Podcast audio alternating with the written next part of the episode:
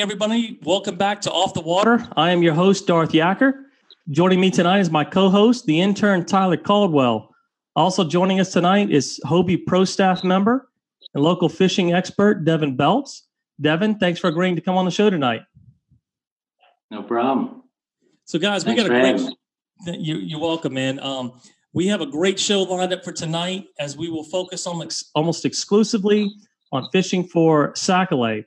Uh, Devin is going to share the ins and outs of fishing for these elusive slabs and why sac-a-lait fishing is just getting ready to heat up. Uh, a few housekeeping matters before we get started. We are pleased to announce that Off the Water is now available on Apple Podcast as well as Google Podcast. It was approved as of today.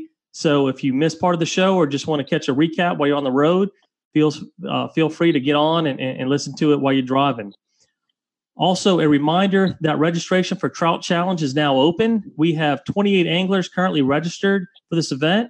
It's actually a pretty good start as the tournament's about three weeks away, and normally everyone waits till about the week or so uh, of the tournament to, to register. But you know, we're hoping to get 50, 60 anglers uh, for that tournament. Uh, it's going to be a good time. Um, another reminder that our year-long Massey's Fish Picks tournament is coming to an end. February 28th is the last day to submit your catches for the year. Uh, as a matter of fact, um, there were some pictures on Facebook today. Brock Miller, uh, representative from Backpacker that was on last week, actually landed a nice, uh, it was almost close to 21 inch trout that he was able to submit, shaking up the leaderboard a little bit. Um, this is a great event that Massey's has put on for the club um, with brand new kayaks big, being given away to the top finishers. Also, uh, an announcement we've already got next week's show lined up. Keith Green with the Inshore Fishing Association Kayak Division will be on to discuss the IFA tournaments and formats, as well as the upcoming IFA tournament here in Louisiana. Uh, this is a catch and release format here. Uh, I think it's uh, going to be a, a, bull red and a trout, and I believe the weigh-ins in Lafitte. It's actually scheduled for the I think the Sunday before um, our trout challenge tournament. So Keith's going to be on. He's going to talk about the the format, a little bit about the IFA. Uh, I believe the championship for the IFA is also this year. As I understand, I think it's in Grand Isle, but we'll be able to confirm that with Keith again. And so this will be a great opportunity if you've heard about it and, and we're a little intimidated about fishing it or just had questions about it.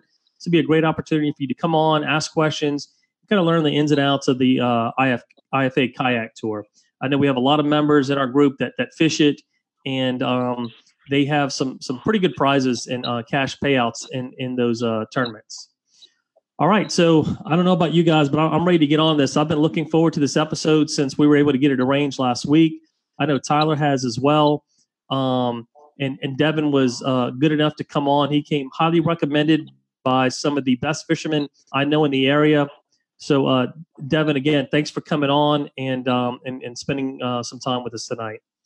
Uh, so, so tell us a little bit. Where where were you born, Devin? Uh, I was born and raised in Luling, Louisiana. I still currently reside here. Uh, I grew up fishing the bayous of uh, Bayou and Lake des Allemands. Uh, is actually uh, Cajun French for the Germans. Uh, it was a German settlement here in the early 18th century, and my last name is Belts. Uh, so there's a little bit of history there. Uh, it's German as well. Um, uh, my wife, uh, we've been married for about 10 years now. We started a family a couple of years ago. We've got a little 22 month old little boy and uh, one more on the way. So she's uh, due same birthday as my son, April 5th, coming up oh, soon. Oh, oh congratulations. So April 5th, that's, uh, geez, that's, I think a day before our tournament and a month before Paddlepalooza. So uh, we, we hope you can still make it, but certainly we'll understand if, uh, if you can't make it. Uh, I think we've had some babies being born in the club recently and they, they certainly take away from the fishing, but boy, are they, they're a lot of fun. So so congratulations on that. We hope it all goes well for you. Uh, so now, w- when you're not fishing, um, this could be a very expensive habit, uh, even even for us kayakers. So so what do you do to help support that habit? Uh, you know, I, I, do work for a living. Um, I fish on the side. I'm a nurse anesthetist in the New Orleans area. I work at three different facilities. So you help put people to sleep? Yeah, yeah. I do a lot of orthopedic procedures at uh, Baptist Hospital in New Orleans, and then I do a lot of uh, epidural C sections for laboring patients at uh, Lakeside Tulane. So, is your wife going to let you do the uh, her epidural? Uh, no, you generally try to stay away from doing uh, families anesthesia. It's just one of those uh, golden rules in our our uh, industry there. But uh, you know, we'll we'll have some recommendations and, and get the best. Well, that that sounds good. That sounds good. So now, um, Devin, how how'd you get into fishing? Um, a good friend of mine, he was a house supervisor when I was a tech at St. Charles Parish Hospital. Uh, Ron Chestnut, uh, he started with the club uh, the first year. Uh, the second year, he said, "Hey, you want to come fishing with me? They're doing this minimalist challenge." Um, I said, "Sure, I'll follow you out there, see what it's about." They gave everybody five or six jig heads and a couple of baits, and uh, said, "Hey, this is pretty cool. I think I'll join the club." And uh, you know, I knew I was going back to school to do something a little different, but uh, I said I'll, you know, try to fish when I can, and uh, you the rest was kind of history. Just kept at it. He he let me borrow a little ocean kayak prowler. Uh, I signed up for CCA Star the next year. Uh, went to Caminada Pass, threw out some live bait, and ended up catching like a four and a half pound trout and won a Hobie. Wow! Uh, so once I found the, once I found the pedal drives, I said, okay, this is this is the way to do it and stuck with it ever since. You've been um you've been fishing all your life though. Yeah, yeah. Uh, you know, growing up in the Zalmans, I started fishing off the bank, and then uh, you know when I could borrow a pirogue or a little flat boat, I'd put that in and uh, just kind of beat the banks and the bridges in that area, and kind of learn what works, what doesn't work, and uh, you know, kind of went from there. You know, I, I, go to a lot of restaurants and I, I, I see Des Allemands catfish is uh are there catfish better than the rest of the state? I think one of the things that makes it so good is that uh, the the fisheries underneath that bridge for for catfish they're a lot smaller. Um, over the years, you know, people, so many people have fished them that those small catfish have less and less of a bloodline. So mm-hmm. you get a lot cleaner of a white meat, and, and I think that's why a lot of those places like Middendorf's and, and those places do really well because it's very thin, clean, uh, crispy crap catfish. You know, I've got the same philosophy with trout. That's why I, I try to catch the small trout and don't focus so much on the you know the the, the big ones. Um, so if you ever see me come in with a bag of small trout, that was certainly intentional. Um, you know. so you know, I know you're you've been a member of BC uh, Bayou Coast Kayak Fishing Club. Um, I, I've been with the club for a number of years now, and I know you've actually won some some pretty good tournaments with the club. Uh, I think you won Minimalist Challenge uh, two or three years ago. Yeah, uh, 2017. And I think uh, Brendan and Steve were up there last year, so yeah, it was the year before 2017 right? And I think you've also uh, was it Fallen Tide that you won last year? Yeah, it was Fallen Tide champ for 2018. Now, last year, were you fishing at um, Bayou Log Cabins with everybody else? I think we had half the tournament was fishing out of there last year. Uh, you know, I've fished there a few times. I, I could have been fishing there. I've also fished in Port Sulphur and Venice. So, uh, yeah, yeah, I've been around down there. I understand. We're just seeing if you're going to slip up a little yeah, bit. Two two years ago, I remember in uh, 2017, I crossed paths with Devin and he was jigging for flounder. So I just wonder if maybe that's where he caught his flounder at last year. I'm not sure. And where was that at, Tyler? Uh, we'll we'll talk off the air on that. Okay, off the air. That that's good. That's good. All right. So um, you're a member of the Hobie Pro staff. So uh, you've got to you got to have a Hobie, right? I have a Hobie Outback, a 2019, the uh, camo color. How do you like it? I like it a lot, man. It's it's a lot faster than the previous year models.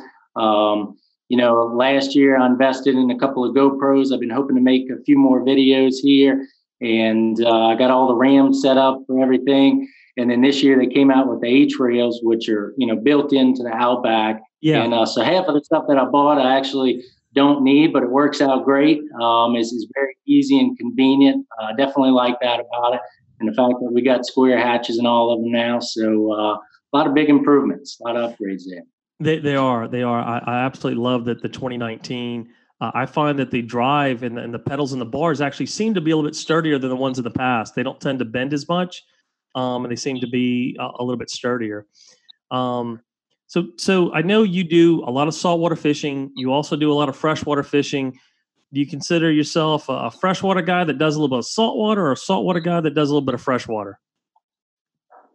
Uh, if I had to say one or the other, I'd probably say my, my roots are more in freshwater fishing. And then, um, you know, over the years, I've, I've really enjoyed catching big trout. So, uh, you know, I kind of got away from freshwater fishing for a little while, but I always come back to the freshwater fishing just for the, uh, you know, the peacefulness of it, the, the scenery, and uh, I really enjoy using those ultralight uh, you know setups with six pound test and, and uh, letting those panfish take a little break. It's nice to have a little bit shorter drive uh, every now and then too. I know at least for me over in Albany, you know, going to the coast is easy, two hours round trip. So hitting a little freshwater every now and then makes it a, uh, you know, it doesn't. You don't spend your whole day fishing. It's easy to go out, make a quick morning trip, and come back in and spend time with the family. For sure. I'm sure it's easier to probably on windier days too to kind of tuck away somewhere uh, in some of these smaller rivers and stuff, huh? Uh, yeah, I mean, you know, there's a lot of areas, just like when you look at launches, let's talk about, you know, Highway 1, there's probably uh, six or seven launches in that corridor, you know, but a lot of people just launch off the side of the road and kind of get, you know, uh, into some areas that aren't uh, frequent in as much. You can do the same thing with freshwater fishing. You know, you can duck in off of these little small bridges. That's the beauty about kayak fishing for freshwater too, is you know, you can launch in some places that boaters might not be able to get to. Yeah. Untouched territory, so to speak. Absolutely. Absolutely. And, um, you know, well, well, let's get to it. You know, let's let's talk sac-a-lait fishing. Uh, I'll, i am going to profess, make a confession here. I can talk about a lot of different things. I can talk about a lot of different saltwater. I've been fishing saltwater most of my life. Uh, not as skilled as, as a lot of the anglers in this club, but you know, I can at least hold a conversation when it comes to sac-a-lait, uh, I'm going to plead complete ignorance. Um, I couldn't tell a sac-a-lait from a brim. Um, Tyler had to remind me before the show started that in some parts of the country they're called crappie. Uh, I thought they were two different fish. So we're going to be really relying on you to kind of to bring us up to speed on on sac-lait fishing, fishing form, rigging, and everything. Uh, I know it's it's it's the talk this time of year. It really starts focusing around sac-lait we'll talk about that a little bit. But tell us a little bit uh, about what a sac-a-lait is. I mean, you know, I've gotten some pictures now, and I'm sure Tyler's going to share them on here. But what exactly is a sac-a-lait? Uh, a sac-a-lait is a freshwater fish that's in the uh, panfish family, in the sunfish family. Uh, there are wildlife and fisheries recognizes two different types. There's a black crappie, and I think Tyler's got a couple of slides he's going to post up here on the stream. Um, but a black crappie, uh, best way to differentiate between a white is that black crappie has its speckled patterns all throughout the length of the fish. It's kind of a black and white checkered pattern, whereas a white crappie has that pigmentation in vertical lines. So you'll get this black vertical line, white vertical line, black. Um, that's probably the easiest way to tell the difference between the two. And you know, you go up north and you tell these guys, "Hey, I'm catching sac-a-lait," and they're like, "What in the world is that?" Um, the sac-a-lait name comes from the Choctaw Indians that were in this area. Uh, they called them sakli, which is S A K L I, and that was generic for trout. And then when the Cajun French came here and they tried it, they said, you know, hey, this is a really tasty fish. I think those Indians are saying sac-a-lait, which is Cajun French for sack of milk and uh, and it's a really good table fare. So, so that's where the name sac-a-lait comes from, and that's why it's mainly used in the south as opposed to the north. And uh, there's a, a creel limit on the fish. Uh, it's 50 per person per day. Uh, so that's a lot of numbers you can Wait, have. Let me, let me go back. Did you say 50? Five zero. 50, 50 per day. 50 sac-a-lait per day per person. Per person. Yeah, okay. not per boat. And there's no size limit. Um, there are some areas in the state like Toledo Bend, Caddo, uh, Poverty Point, Nita, uh, I think Eagle Lake. Uh, some of the restrictions uh, there, uh, I think the size limit changes. Um, the number that you can have changes a little bit, but for the majority of the state, it's 50 per person per day. Okay, now, generally speaking, about what size is is a keeper sac-a-lait to, to you? I mean, do you keep everyone that you catch? I mean, if they're big enough to eat a bait, you're going to keep them, or is it you know generally if they're under so many inches, I'm going to throw them back? Um, for my wife and I, uh, I normally will do fillets, and I won't fillet a sac-a-lait under ten inches. I okay. think that that's a really good size to be able to fillet. Um, you know, my mom and uh, her family consider that sacrilege. If you're filleting a sac-a-lait, uh, they want the head cut off, they want it scaled, they want the guts taken out, and they want it fried in cornmeal. And uh, they'll take them uh, seven or eight inches, and, and that's their favorite way to eat them. So yeah, it really depends on how you want to do it. I gotcha. And so, uh, you know, at that point, you're, I guess you're frying them whole at that point with the bones and everything. Correct. And I know some some people the, the it seems to be a little bit of the older generation. They love to eat the whole fried fish. I know uh, growing up, it seemed that that was a lot of it. Um, I prefer not to pick through the bones, but a lot of people swear by it and gives it a lot of flavor. Yeah, so, something about yeah, that. I mean, uh, one, something about that that whole fried fish kind of turns me off. I don't know. I'm I'm a little picky though, so I think I'm going for uh, ten inches or bigger on the on the fillets. Tyler, I think you'd be happy catching a six inch sucker. yeah, you're right. I'd be happy if I could recognize one. Now, listen, uh, with with the sac-a-lait, you mentioned there's black and white. Are both of those species uh, in Louisiana?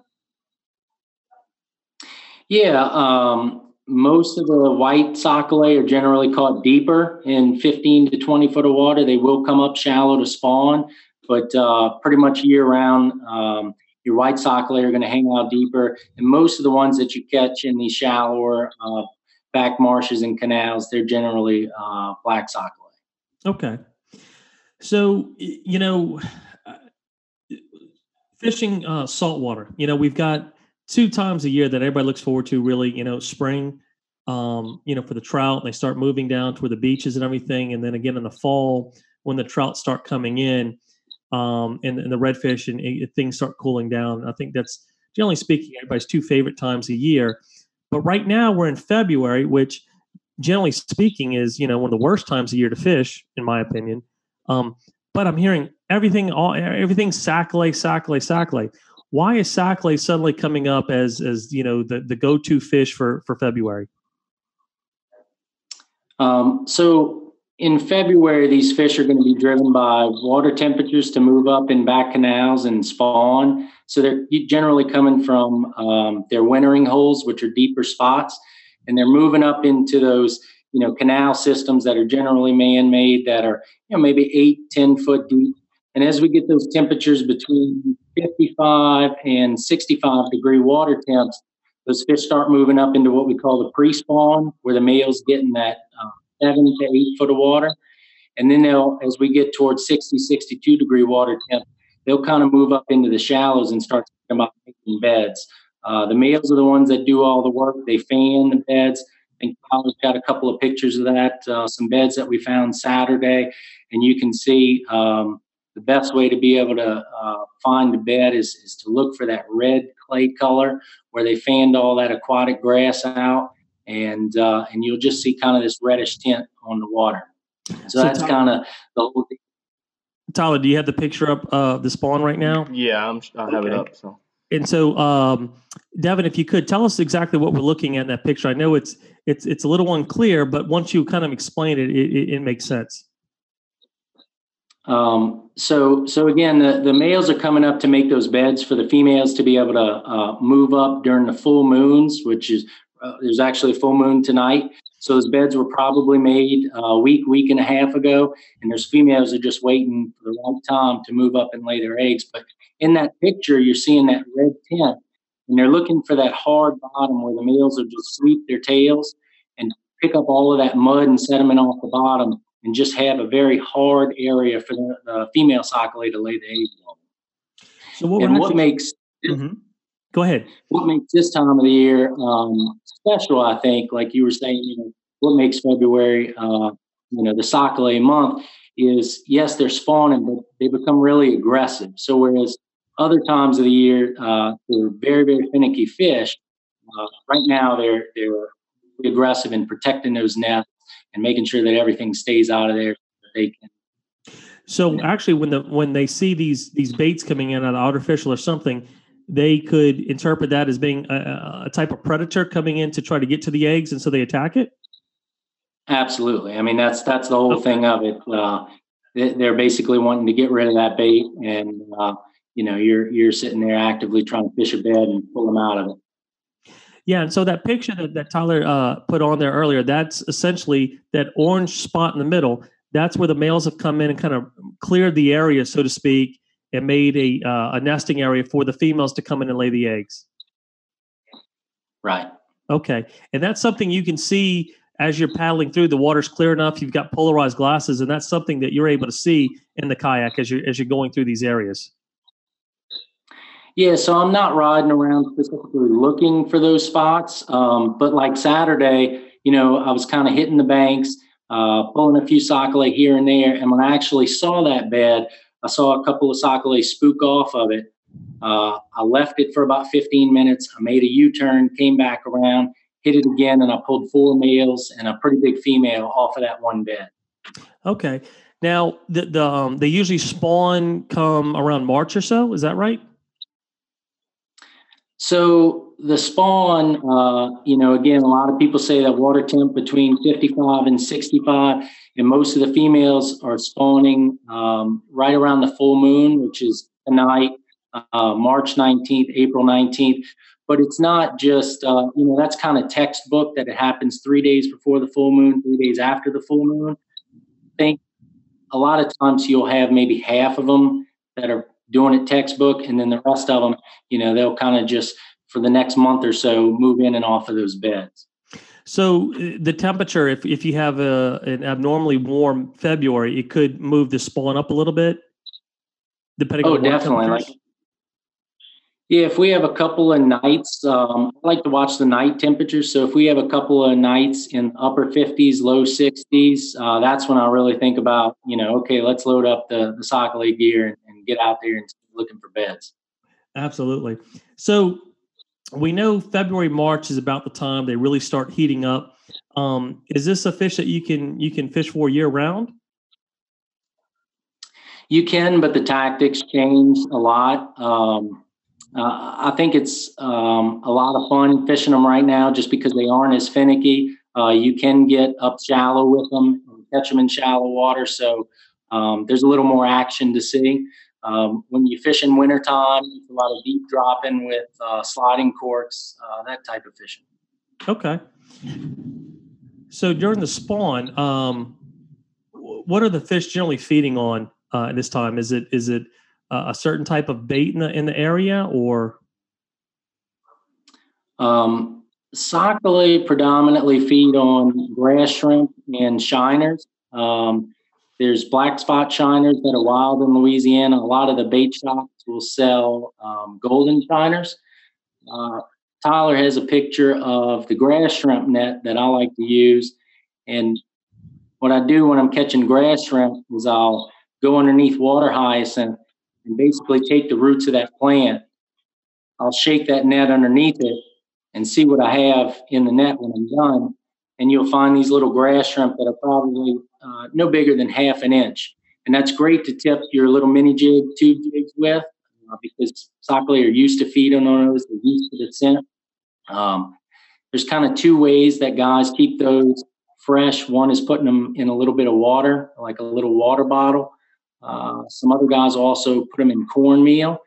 Uh, the cornmeal will kill them, but the good thing about the cornmeal is that it's keeping them from turning a white or pink color. So it keeps that natural translucent color, which uh, for some reason, when they get hot and they start turning pink, they won't hit them anymore. Excuse me. So I don't have to keep them in an, in an aerator or anything. Like no, you don't have to. Um, you, you know, if you do notice that you have them in a little uh, small 12 or 20 ounce water bottle and you notice that they are dying, if you have uh, warmer air temps, you don't want to let them turn pink, so you can have a little uh, Ziploc of cornmeal with you and just toss them in there. I don't have to worry about hooking them through the between the brains or anything in the head.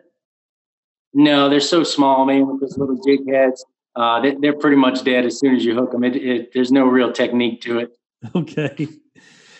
so, you know, Tyler and I were talking about this. I'm I'm ready to go do a sac-a-lait trip, but I have no gear for sac-a-lait fishing. So I kind of want to just go through the basics with you. What do I need to start out? Let's let's let's go rod and reel. You know what what what do I like a Zebco? What do I need here? Uh, nothing expensive. Uh, you can make this pretty simple. Yeah, Zebco makes a, a, crappie combo. Quantum makes one. I have a couple of Quantums. Uh, ultra light, light, medium light, any size. Uh, really, I say what you're comfortable with. Um, I do have some medium lights. I also have ultra lights. I would say a reel in the 500 to 1,000 series, uh, somewhere in there. Most of these combos cost you about 25 bucks if you go to Academy or Walmart. So uh, it doesn't have to be a very um, pricey venture to get into. Okay. So, so I went uh, this past weekend and I was um, kind of trying to gear up, and uh, I've never shopped for an, an ultralight setup before, and I noticed that a lot of the ultralight rods were were really short. Uh, it seems short compared to what I'm used to using, and I don't know if that is, what kind of rod length are you talking about here? Does it does it matter? I mean, um, I guess the ones I saw mostly were like five foot six to six six foot long.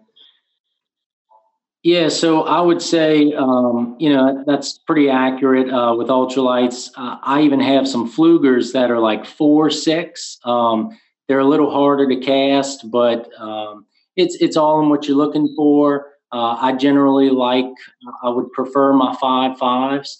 Um, if I'm going to troll some crankbaits and have it be like a really good all around ultralight rod, uh, more in that six foot range is, is something that I would pick.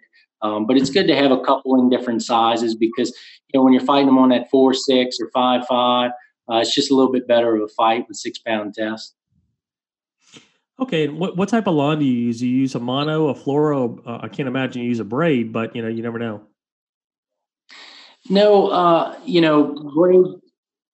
A lot of people call these fish uh, paper mouths, and, and, braid doesn't really have the give to allow you to to get these fish in without them tearing off. Um, so mono has a little bit of stretch with it. Six pound test mono is pretty much what I have spooled on on all of my reels. Okay. Now, so we've got we've got a rod, we've got our, our reel, we've got some some uh, some line here. Uh, let's talk about the baits. We we talked a little bit earlier about the live bait that you use, the grass shrimp and the shiners. Um, real quick, are those those items that you can pick up at like these bait shops that you frequently see around a lot of these launches? Half of the bait shops now, because of the the farm raising of golden shiners, uh, now they're they're pretty consistent in having shiners. Um, grass shrimp, you're not really going to find that in a bait shop. That's something you're going to have to uh, you know, if you want to do it, invest in a twenty dollar net and go out there and catch them yourself. Okay. So then let's talk about the uh, uh, artificial baits. You can also use artificial baits, obviously, when when you're fishing for uh, for sac-a-lait, correct? You can. Uh, the tube jigs come in pretty much every color combination you could think of.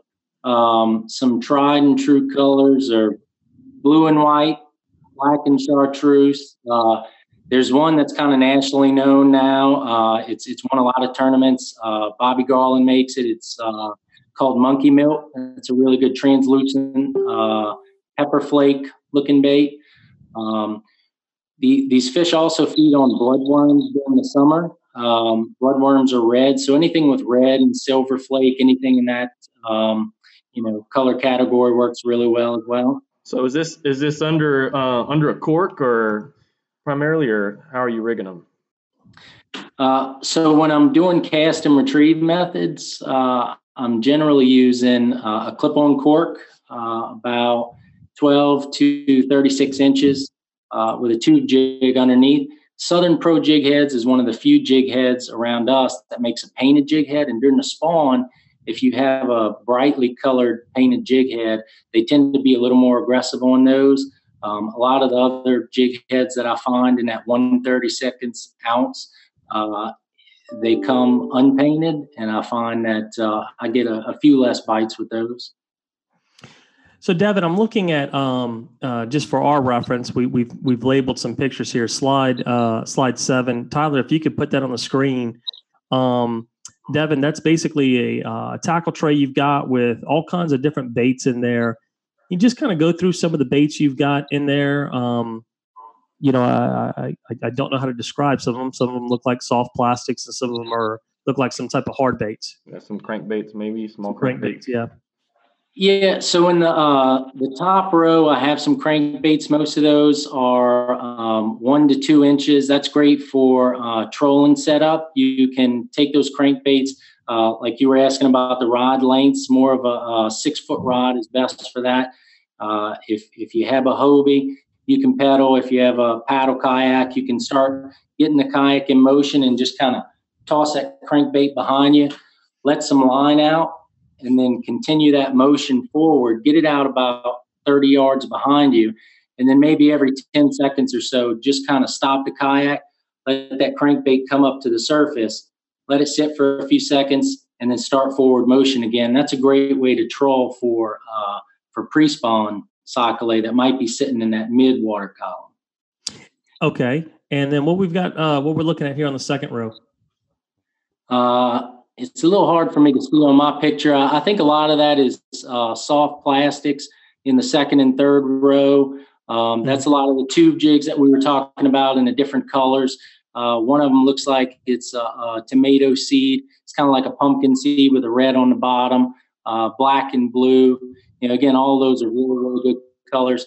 Uh, a lot of the guys, you know, that I know that are uh, top sac-a-lait fishermen, they always say the best color is the one that they're hitting on. Um, you, you, you, there are guys out there that have four and five tackle trays of sac-a-lait baits.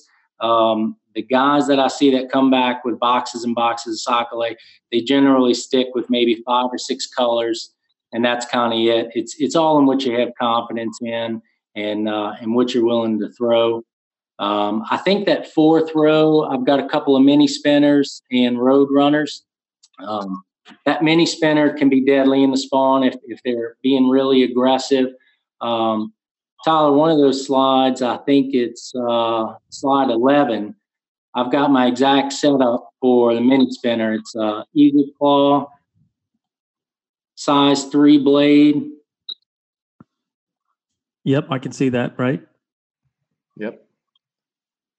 Yeah, so that size three blade is is the perfect size. Uh, if you go to an H and H brand, you have to watch because the size kind of changes. H and H brand's a size two, um, but it's about the size of a dime. And if you toss that up against the bank, it doesn't matter what color you have. Just kind of slow roll it back to you, give it a little twitch every now and then. Uh, that can be really deadly during the spawn just to get that reaction bite. Hey, hey Devin, uh, just one question came through in the Facebook group. If you could repeat the name of uh, the painted jig heads that you were talking about. Uh, that brand is Southern Pro jig heads.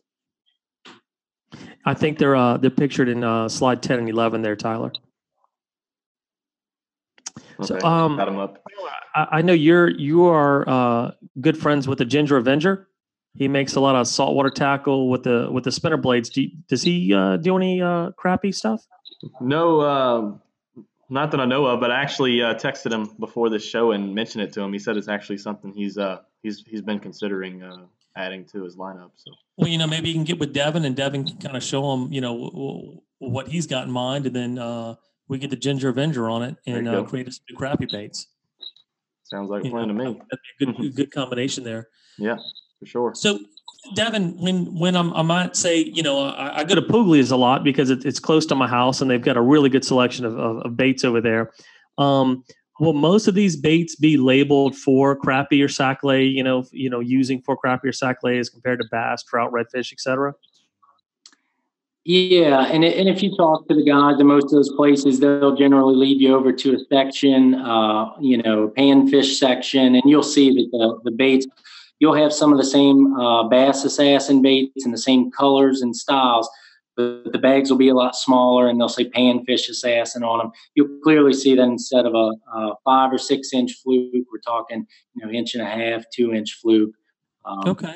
You'll you'll kind of notice the difference when you're looking at the two side by side. Right. And uh, look, I'm going to put slide 10 on the screen, but uh, that looks like a um, setup for the, the slip corks, and I thought maybe you might go into more details on, on how you rig that. Yeah, so uh, on slide 10, that's got everything that I use uh, from a slip cork rig. Um, and basically, the way that I rig it is there's a bobber stopper that you slide up the line first, and then I'll slide that pear shaped cork on the left. And then I tie a swivel. That swivel is uh, really important to have because when you're deep dropping like that, you know, if you're fishing in 15 foot of water with a sliding cork, a lot of times you'll get a lot of line twist. And if you don't put that swivel, uh, 20 or 30 minutes later, your line's all tangled up and, and you know, you're having to go home or respool a whole, whole spool of line just because you're having so many issues with it. Um, so once I tie that swivel, I basically run about a three foot leader down to a 1 16th ounce jig head and put any color of choice. I'll put a couple of split shots on there. And, and the beauty about that rig is you know, when you're fishing areas like uh, Henderson or fishing really deep water in the winter, you can drop it in an area that you're casting a very small rig out, but you're able to set that bobber stopper to 15 feet. Those fish that are uh, hanging out deep in the wintertime, they might be only three, four foot off the bottom. So you're fishing in 20 foot of water. You want to set that cork at 17, 16, 15 feet of water and try to find them. So that's a good way to do it without being right on top of them. Wow. So you're, you're literally fishing with a cork, but you're fishing pretty deep, 15, 16 feet down. Yeah. And like I said, that's, that's kind of the tactic that uh, most guys use during the winter time or um, in areas like Henderson in Henderson, you really see the separation between uh, the, the, two species where the, the, white crappie are and the black crappie, because the black crappie are going to be closer to the banks, closer to the edges, whereas the white crappie are going to hang real deep on those bridge pilings. And, uh, you know, they'll, they'll live most of the year in that 16, 15 foot uh, range. So we, we had a good question come through here on uh, Facebook here, and they so somebody's asking, say say you go out, what would you recommend for somebody that's never sac-a-lait fished before? They want to go out this weekend. Uh, what would be a good beginner setup for somebody to rig to go try? I know we've talked about a bunch of different setups, but what, what would be the one that you'd recommend for somebody that has not done this before? For this time of year in February, right now, pre-spawn. Right. Yeah. Sure. Um, so what I would say is to kind of build some confidence and have some success, um, you can use a minnow setup and get maybe 10, 15 minnows as insurance, and you can actually troll a minnow rig behind you uh, while you're casting a tube jig and cork up against the bank. And the way that I do that is uh, I take a number two uh, hook and I put a split shot above it, and then I'll set a weighted cork about three foot deep. And I'll toss that out behind me, let it hang out about 30 yards behind the kayak, and I'll just pretend that it's not even back there while I'm hitting the bank with either a mini spinner or a tube and, uh, and a cork. And at some point, that minnow is going to go off behind you. And I've caught 20 pound catfish like that. I've caught two pound sac-a-lait like that. And over the years, I've probably caught uh, eight or nine bass over five pounds on that minnow setup like that. So I think that it helps, uh, you know, get guys a little excited when they're fishing that. I mean, I'm a veteran. I've been doing this for a long time. Uh, I still employ that little insurance rig in the back. Uh, sac-a-lait are great eating. So the more I can put in the bag, uh, you know, happier I am at the end of the day. So I would say, you know, there's really two rigs that you could use. One would be that minnow setup, and the other would be just a cast and retrieve method toward the bank while you're waiting for that uh, minnow to get hit. And if you spend a couple hours out on the water, that that minnow rig will definitely get hit. What what size uh, weight are you using for that split shot? That split shot, like I said, I'll run it about six inches above my hook, and uh, it's generally a number seven split shot. Okay. And that, that brings up a good point. While you're you're trolling it, um, if you get a hit on that that minnow that you're trolling, is that kind of giving you an indication? Hey, the the you know the sac-a-lait could be could be over there, and you'll go back and hit that area where you got that bite. Yeah, and, or is and that, is that less a random thing? Um, sometimes it's random, but the other thing that'll help you determine is if, you know, let's say it took an hour for that to get hit, but you haven't had a single up against the bank. If that minnow was behind you and he was 15 yards off the bank, well, now you might start thinking, well, maybe these fish aren't quite spawning yet. Maybe they're not all the way up against the bank. Maybe I want to back my kayak off 40 yards off the bank, start casting toward that 15 yard mark where that minnow was sitting. Hmm. And generally start getting more bites. And that's the whole thing with sac-a-lait fishing is you have to find a pattern. You have to keep on the move. Uh, you know, it's fishing fast initially, covering as much ground as you can. But when you get bit, you slow down and think about, you know, why you got bit in that area and really start trying to hone in on can I repeat that? Okay. Tyler, if you could put up slide number eight real quick. Um, and, and Devin, what we've got here on slide eight are the uh, the Billy Bob bobbers, and they appear to be, I guess, at least two different style of bobbers. Um, tell me a little bit. What, what's the difference here uh, with these bobbers that you're using? Um, the main one that I use during spawning season and, and pre-spawn is that middle one. So it's weighted, so it gives you um, it's a, it's a little bit easier to cast out there. The problem um, with your spawning fish and your, and your post-spawn fish is the more it gets drawn out after those females have laid eggs, those males start getting really, really finicky. So at some point, you have to kind of drop the weight on that cork, and you can see uh, to the right, I have cork without the weight. And to the left, there's basically a very small whittled down cork that has no weight at all. Mm. So what happens is these fish get really finicky. They hit that weighted cork and they'll spit that lure right back out because they know something's not right with it. So you'll kind of have to transition to a smaller, lighter weight cork so that they don't feel it. And it's just one of those things that they're that sensitive to the bite sometimes. Say again. I said they're that sensitive to the bite sometimes that they can tell when they hit a bait if it's got a weighted cork or an unweighted cork. Oh, absolutely. I mean, definitely post spawn, they'll get uh, you know just really, really finicky, and sometimes you might just have to go with a one sixteenth ounce jig head and no cork, and uh, you know sometimes that's more successful without the cork at all. Okay. Now I know Tyler, if you could put slide uh, slide nine back up. Uh, what we're dealing with here, Devin, you sent us some pictures of uh, uh, Berkley Power Bait and Berkley Gulp. So they actually make a uh, a, a, gulp type bait for um, fishing. So that's a pretty recent uh, new addition, and a friend of mine told me about that bait, and he said, "He said, man, you never believe it." He said, uh, "We were trying some out, out those new two and a half inch smelt minnows, and he said, we sat down for lunch and the corks were just sitting out there and we started catching sac-a-lait with them sitting like that. And I said, well, it doesn't surprise me because I've caught fish on gulp like that, saltwater fishing. And, uh, you know, they, they have that patented scent to them. Um, and, and I've tried it trolling them and you could troll any other plastic without that stop and go pattern and you can just let it sit there. They're generally not going to hit it. But for some reason, if that gulp is just sitting there, that's one of the few baits that will hit that's not live bait. Huh. Now, what about the uh, the power bait? Looks like it's little pellet pe- pellets, maybe little pellets. Yeah, I think that was kind of the answer to a uh, synthetic version of, of grass shrimp, right? Because uh, a lot of these guys they'll just tip that jig with grass shrimp. Um, but this was a way to say, you know, hey, you don't have to go catch grass shrimp, but here's a little way to put some stink on your jig head and uh, maybe entice a few bites. Have you have you used the pellets before? I have. Um, in the last couple of years, I noticed they're getting a little bit softer. Uh, so one of the mm-hmm. things I do is I'll kind of set them on my driveway for 20 minutes uh, before I go out. I'll let them tighten up a little bit. It makes them just a little bit uh, more durable.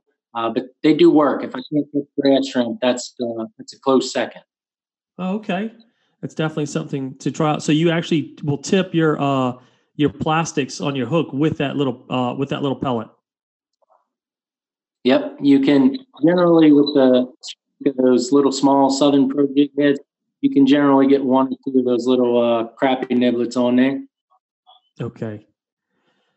Okay, so you know we've got um, we've got our rod and reels. We've kind of gone through the tackle now, and uh, I know you were kind enough to provide us with uh, some locations throughout the state. Well, mostly, I guess it's going to be southeast. And um, Tyler, uh, I think you've got a slide for that. Uh, yeah. That maybe you could pop up on the screen there for everybody to look at. We actually just had a question on Facebook uh, asking okay. for a couple good locations to start, so it's a good uh, transition into this. Okay, what was the question?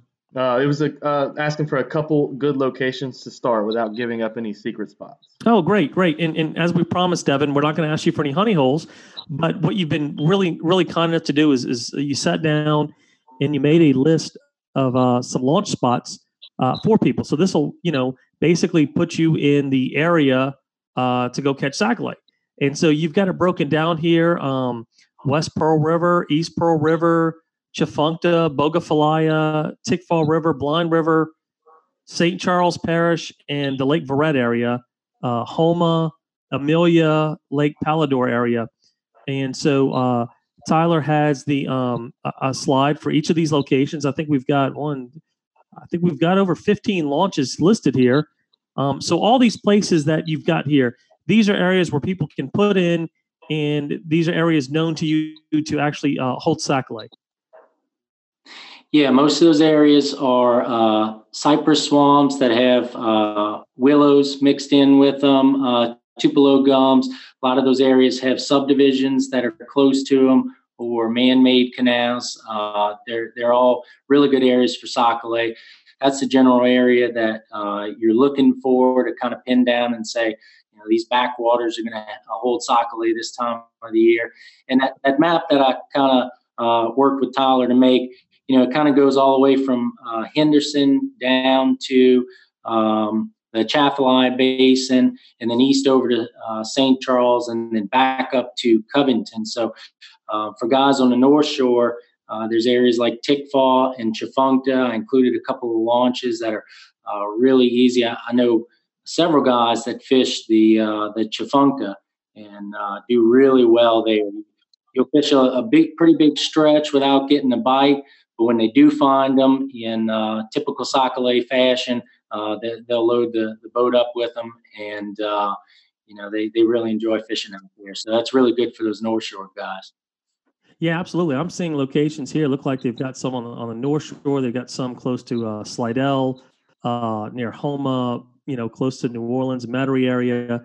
So uh, we really appreciate that. You know, uh, if someone were to ask me where, you know, Sean, where to go to catch sac-a-lait, I, I wouldn't have a clue, but at least now, you know, uh, we've got locations. You know, as long as you've got a spot, you say, look, I, I can I can launch here, and then we can kind of go explore on our own, knowing that the fish are in the area, rather than trying to go, you know, North Louisiana and catch a speckled trout, you know, uh, fishing somewhere up in Shreveport. Um, so this time of year, do you find one particular area better than another, or is this basically February, March? It's on kind of everywhere where sac-a-lait are found. No, it's it's pretty much on everywhere sac-a-lait are found. Um, some of the areas I would avoid, uh, if you notice there's a lot of rainfall, would be uh, you know the the Tchefuncte River. Uh, when the when Pearl River is over ten feet, uh, it's not generally as good. So there's some uh, little small things to be aware of there, uh, but for the most part, now I mean, regardless of what body of water these fish are in they're driven by that instinct to get up and spawn. That aggressiveness is there, um, you know, again, regardless of the, the body of water. Okay. So, you know, we've got these launch spots, and, you, you know, I know kind of what I'm looking for when I'm going red fishing and, and when I'm going, you know, and fishing for trout but I'm new to the new to the sport of sac-a-lait fishing, and I've got a launch. I've got all my equipment. I know where I'm going. So I launch. What am I looking for as far as an area that you know I want to fish. Now I know we control, and that may help us locate some fish. But if I want to, you know, say I want to look for certain structure or certain vegetation, what am I looking for when I'm when I'm targeting sac-a-lait uh, once I've decided where I'm launching? Yeah, so like we were talking before, um, male sac-a-lait are going to move up into those shallows with hard bottoms and kind of fan that vegetation. One of the things they look for is that hard bottom, but another thing that they look for is cover. So if you have a tree that's fallen in the water that's coming over and it's right up against a hard bank, those are areas where, as you're passing, you want to stop and kind of say to yourself, "Hey, that could be a really good spot." Okay. What about um, um, like tree stumps? You know, things like that, fallen trees. Is is that an area that I, would want to fish? Um, they really stack up in fallen trees in the summertime. Um. Like we were talking about before, in the pre-spawn and the spawn, they're really trying to stage pre-spawn out in eight foot of water, six foot of water, and then move up into that one foot as the water temps go up. So um, I would focus less on the trees and more of the pattern of where they are off of the bank and the distance, and focus less on that structure and more on the distance off of the bank right now. And at this time of year, they're going to be um, when they start spawning. They're going to be in the shallower water, is where we're going to be looking for them. As as the uh, air temperature and water temperature warms up, yeah. Okay, and that that water temperature we're looking for, I think you said was fifty-five to sixty-five degrees. That's it. Okay. All right. Now, I mean, there, there are exceptions to the rule. I have caught um, Sac-a-lait females with eggs end of May in 78 degree water temperature. And, and sometimes they just don't follow the rules. They're not all textbook, um, you know, but uh, you, you, try to uh, catch the masses when they do spawn, and that, that makes for the really good fishing days. But uh, there are outliers. Okay.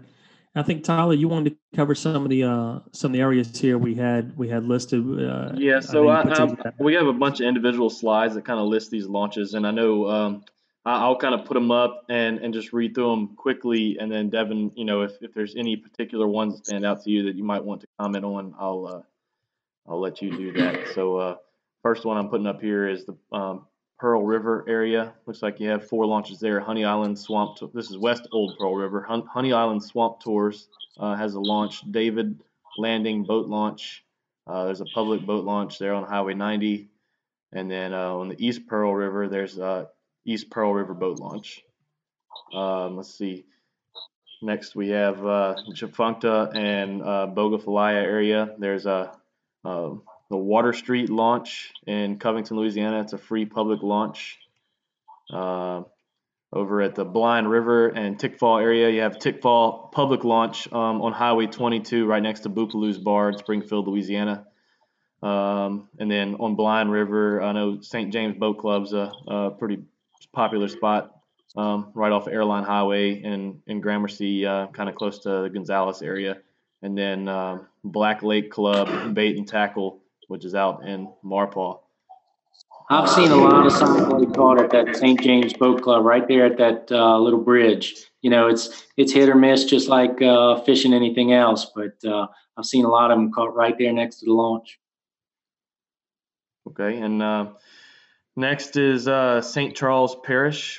Uh, so this is over in uh, looks like Devin's uh, home waters. We got the Des Allemands boat launch, uh, which is a free public launch. We have I might butcher this name, Psalms. Is that how you pronounce it, or Somay? Somay. So got the the Cajun to it. Somay's Marina. Uh, it's a ten dollars ten dollar launch in Des Allemands. Pier 90 Marina, Westwego, five dollar launch. Uh, Bayou Gauche boat launch. Is that right? Bayou Gauche. Of course. Uh, stressed the E there when I shouldn't have did it. uh, that's a free public launch. And then uh, Hahnville boat launch on Highway 3127. Uh, it's a, a free public launch. Next up, we have the Lake Verret area. Jack Miller's Landing, um, Plaquemine, Louisiana. Bay Natchez, which is uh, also may be referred to as the old White Castle Landing in Pierre Part. Uh, Bayside Launch and Tackle North Lake Verret, and then uh, a Takapaw Landing on East Lake Verret's free public launch. Uh, that's also a great place to uh, launch and, and go catch catfish there along the, the trees let's see, Houma area, Cannon's boat launch, and Bob's Bayou Black Marina. Uh, Devin, did I did I read something that Bob's Bayou Black Marina may be closing here in a in a month or so? It's possible, uh, but as of right now, they're open and functioning. Uh, there's some issues with landowners in the immediate vicinity, and they might cut off access to his canal. Um, but for the uh, the next couple of weeks at minimum, uh, he's up and running, and, and, they're hoping to extend everything. So hopefully, this is an issue that gets tied up in courts, and uh, you know, launch is still open for a couple of years. Okay, and then the last uh, area we have is Amelia Lake Palourde area, uh, Bob, the Bob Thibodeau Memorial Boat Launch. I think this is a newer launch might have been built in the last few years. Uh, it's a one dollar launch fee down towards uh, Morgan City. That's great. There's a, lot of different areas here for for our members that are you know basically if you're in the North Shore, New Orleans, Metairie, Kenner, Houma, Thibodaux, Slidell, you know you've got all kind of uh, launches here available that you know will will hold Sac-A-Lait, and um, you know I'm certainly looking forward to trying it out. I, I, know we've got a busy March coming up, a lot of tournaments coming up. I've got to just figure out a day I can go out and uh, and, and do some Sac-A-Lait fishing because I'm getting pretty excited about it now. I know in one of these slides I just see these these slabs everywhere lining uh looks like it's lining your driveway here slide number three. I'll pull it up real quick. Let's see. Okay. Yeah, I mean that, yeah. that, that's a that's a whole lot of good eating right there. It looks like. Is that uh, Devin? Is that a mix of black and white Sac-A-Lait? Because some certainly look darker than the other ones. Yeah, so there's a mix in that particular picture. A few of them are white, but again, most of them are black. But even the black will look uh, different uh, colors depending on uh, the oxygenation of the water that they came out of. Um, the, the best way to tell is really looking at the pattern of the, the stripes, not necessarily the uh, the color, the lightness of the fish. Okay. Now I know you, you and I were talking before uh, before we got going tonight, and um, kayak fishing is becoming very popular. Uh, you see it a lot, especially well, at least in southern Louisiana, mostly in saltwater. Um, sometimes we get you know uh, problems from some of the boaters, for the most part, I think they're they're courteous. They slow down, uh, and and you know they're they're aware of us out there, especially in places like Leeville, um, and uh, and some of these other places. Uh, you know, Golden Meadow, where uh, Delacroix, Hopedale, where where kayakers are really prevalent in those areas. But freshwater, um, you, you know, it's not. Uh, I, I, guess it's prevalent, and I know you've got some stories uh, about you fishing on freshwater you know, that maybe you could share with us to, to help everybody, uh, you know, be safe on the water when they're out there fishing? Because it, it is a little bit of a different environment in freshwater as it is compared to uh, fishing on saltwater. Right. I, I, mean, I think for the most part, the uh, the inshore saltwater community, uh, the the awareness of kayakers has really, really grown in the last couple of years. I mean, there's saltwater tournaments everywhere now. Um, with freshwater, you don't really see that. And, and I remember a couple of years ago, uh, I was out in a little small, narrow canal, and I had a, a mud boat with a big 354 Chevy engine come running, I mean, right up on top of me. And I had a light, uh, I had my life jacket on and everything, but uh, I really thought he was going to swamp me. And we probably could have high fived as he, as he passed me and never said a word to me. Uh, but I hear him talking to his wife as he uh, nearly runs me over. And in the thickest Cajun accent, uh, I just hear him saying, "Oh, look at that uh, little guy in a little pedal boat. You know, uh, what they gonna think of next?" And so I'm I'm, I'm kind of mad at the guy, right, for almost running me over. But at the same time, I'm kind of laughing, and I'm thinking, you know, th- these guys, they don't really see us very often. Uh, maybe they see a pirogue every now and then for duck hunting season, but then the rest of the year, uh, the, the awareness just isn't up. So if you're going to go out in some of these smaller canals, backwaters, and bayous, you know we've got bass boats that do 90 plus miles an hour now. Uh, make sure you're seen. Uh, have a life, have a life jacket. If you've got some uh, reflective uh, material that you can put on your kayak, use that, and, and just be aware of your surroundings. Know that uh, the awareness isn't up in some of these areas. Uh, you know, look out for yourself safety first. Okay, great. I, you know, we appreciate that. It's one thing we we we constantly preach in the club. You know, um, it seems like at least once a month there's a, an article coming out. Someone who wasn't wearing a life jacket, sometimes in kayaks, sometimes in boats, and and someone drowning when it was you know it was really completely unnecessary. Um, So you know, certainly those are are, are good tips to follow. Now, uh, just to get back to sac-a-lait little bit, there's uh, we, we talked a little bit about cooking, you know, filleting versus frying. Uh, you've got a, a, picture in here, and Tyler, if you could pull it up, it's slide number six there. Uh, tell us what we're looking at. I, I see a, a, a sac-a-lait with the head cut off and a, and a bunch of yellow gunk in your hand.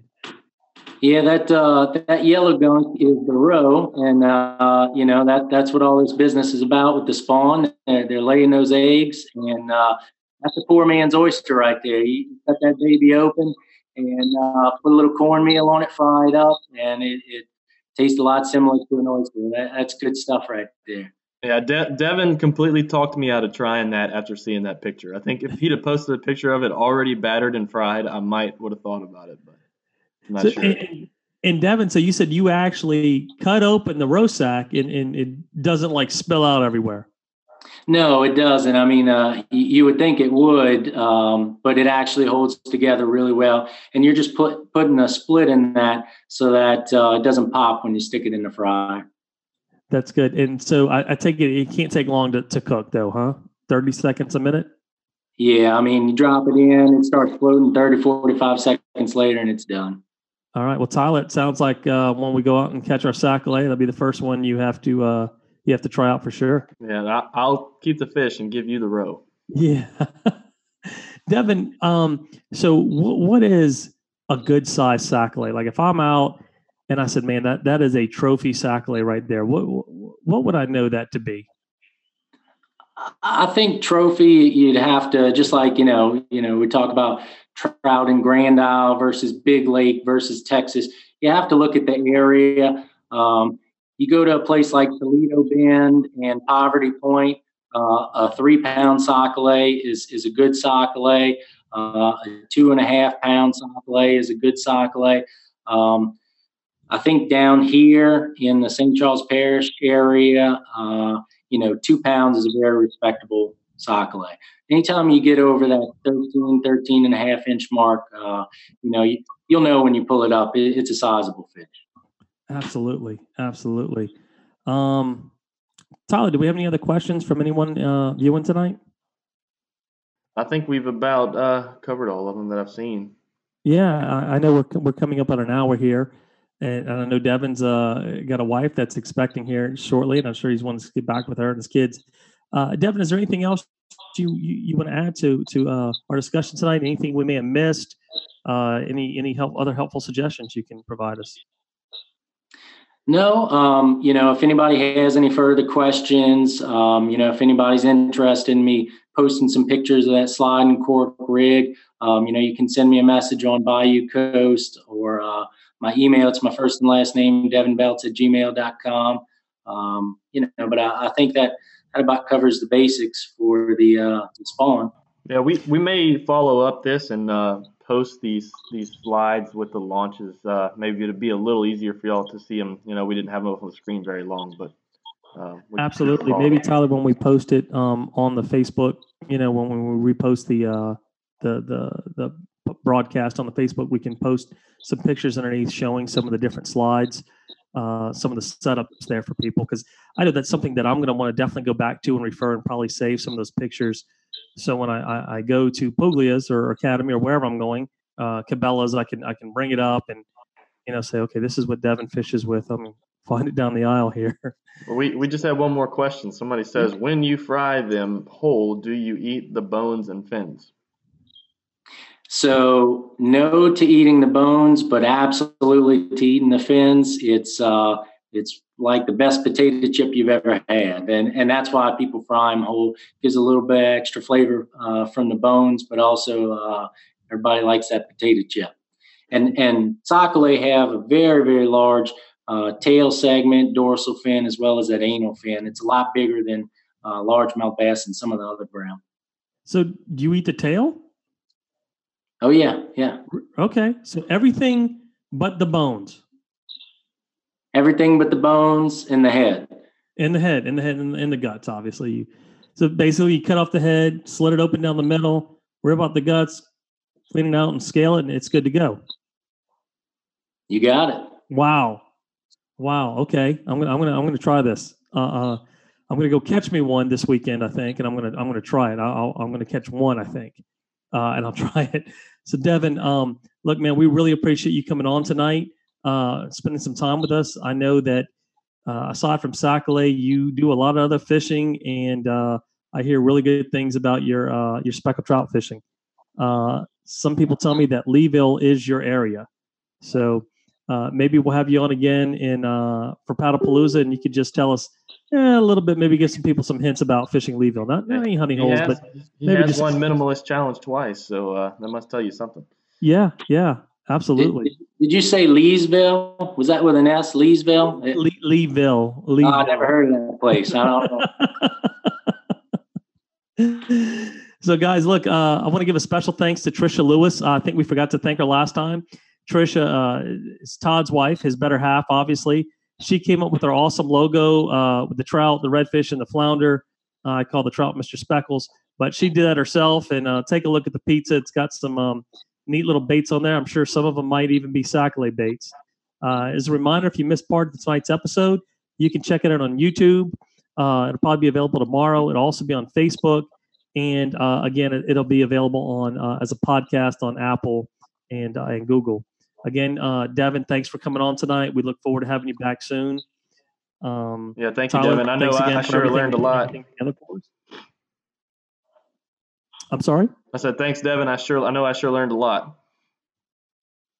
Absolutely, I did too. I did too. I- I'm gonna. Looks like I'm gonna go have to go buy another six, seven tackles of uh, of bait there, and uh, and give me some new ultralight spinning rods. New addiction. There you go. Look, I know Puglia's and uh, and Cabela's and Bass made uh, you made a lot of people happy tonight. so good night, uh, tight lines, and and then we'll see you all next week. Thank you so much.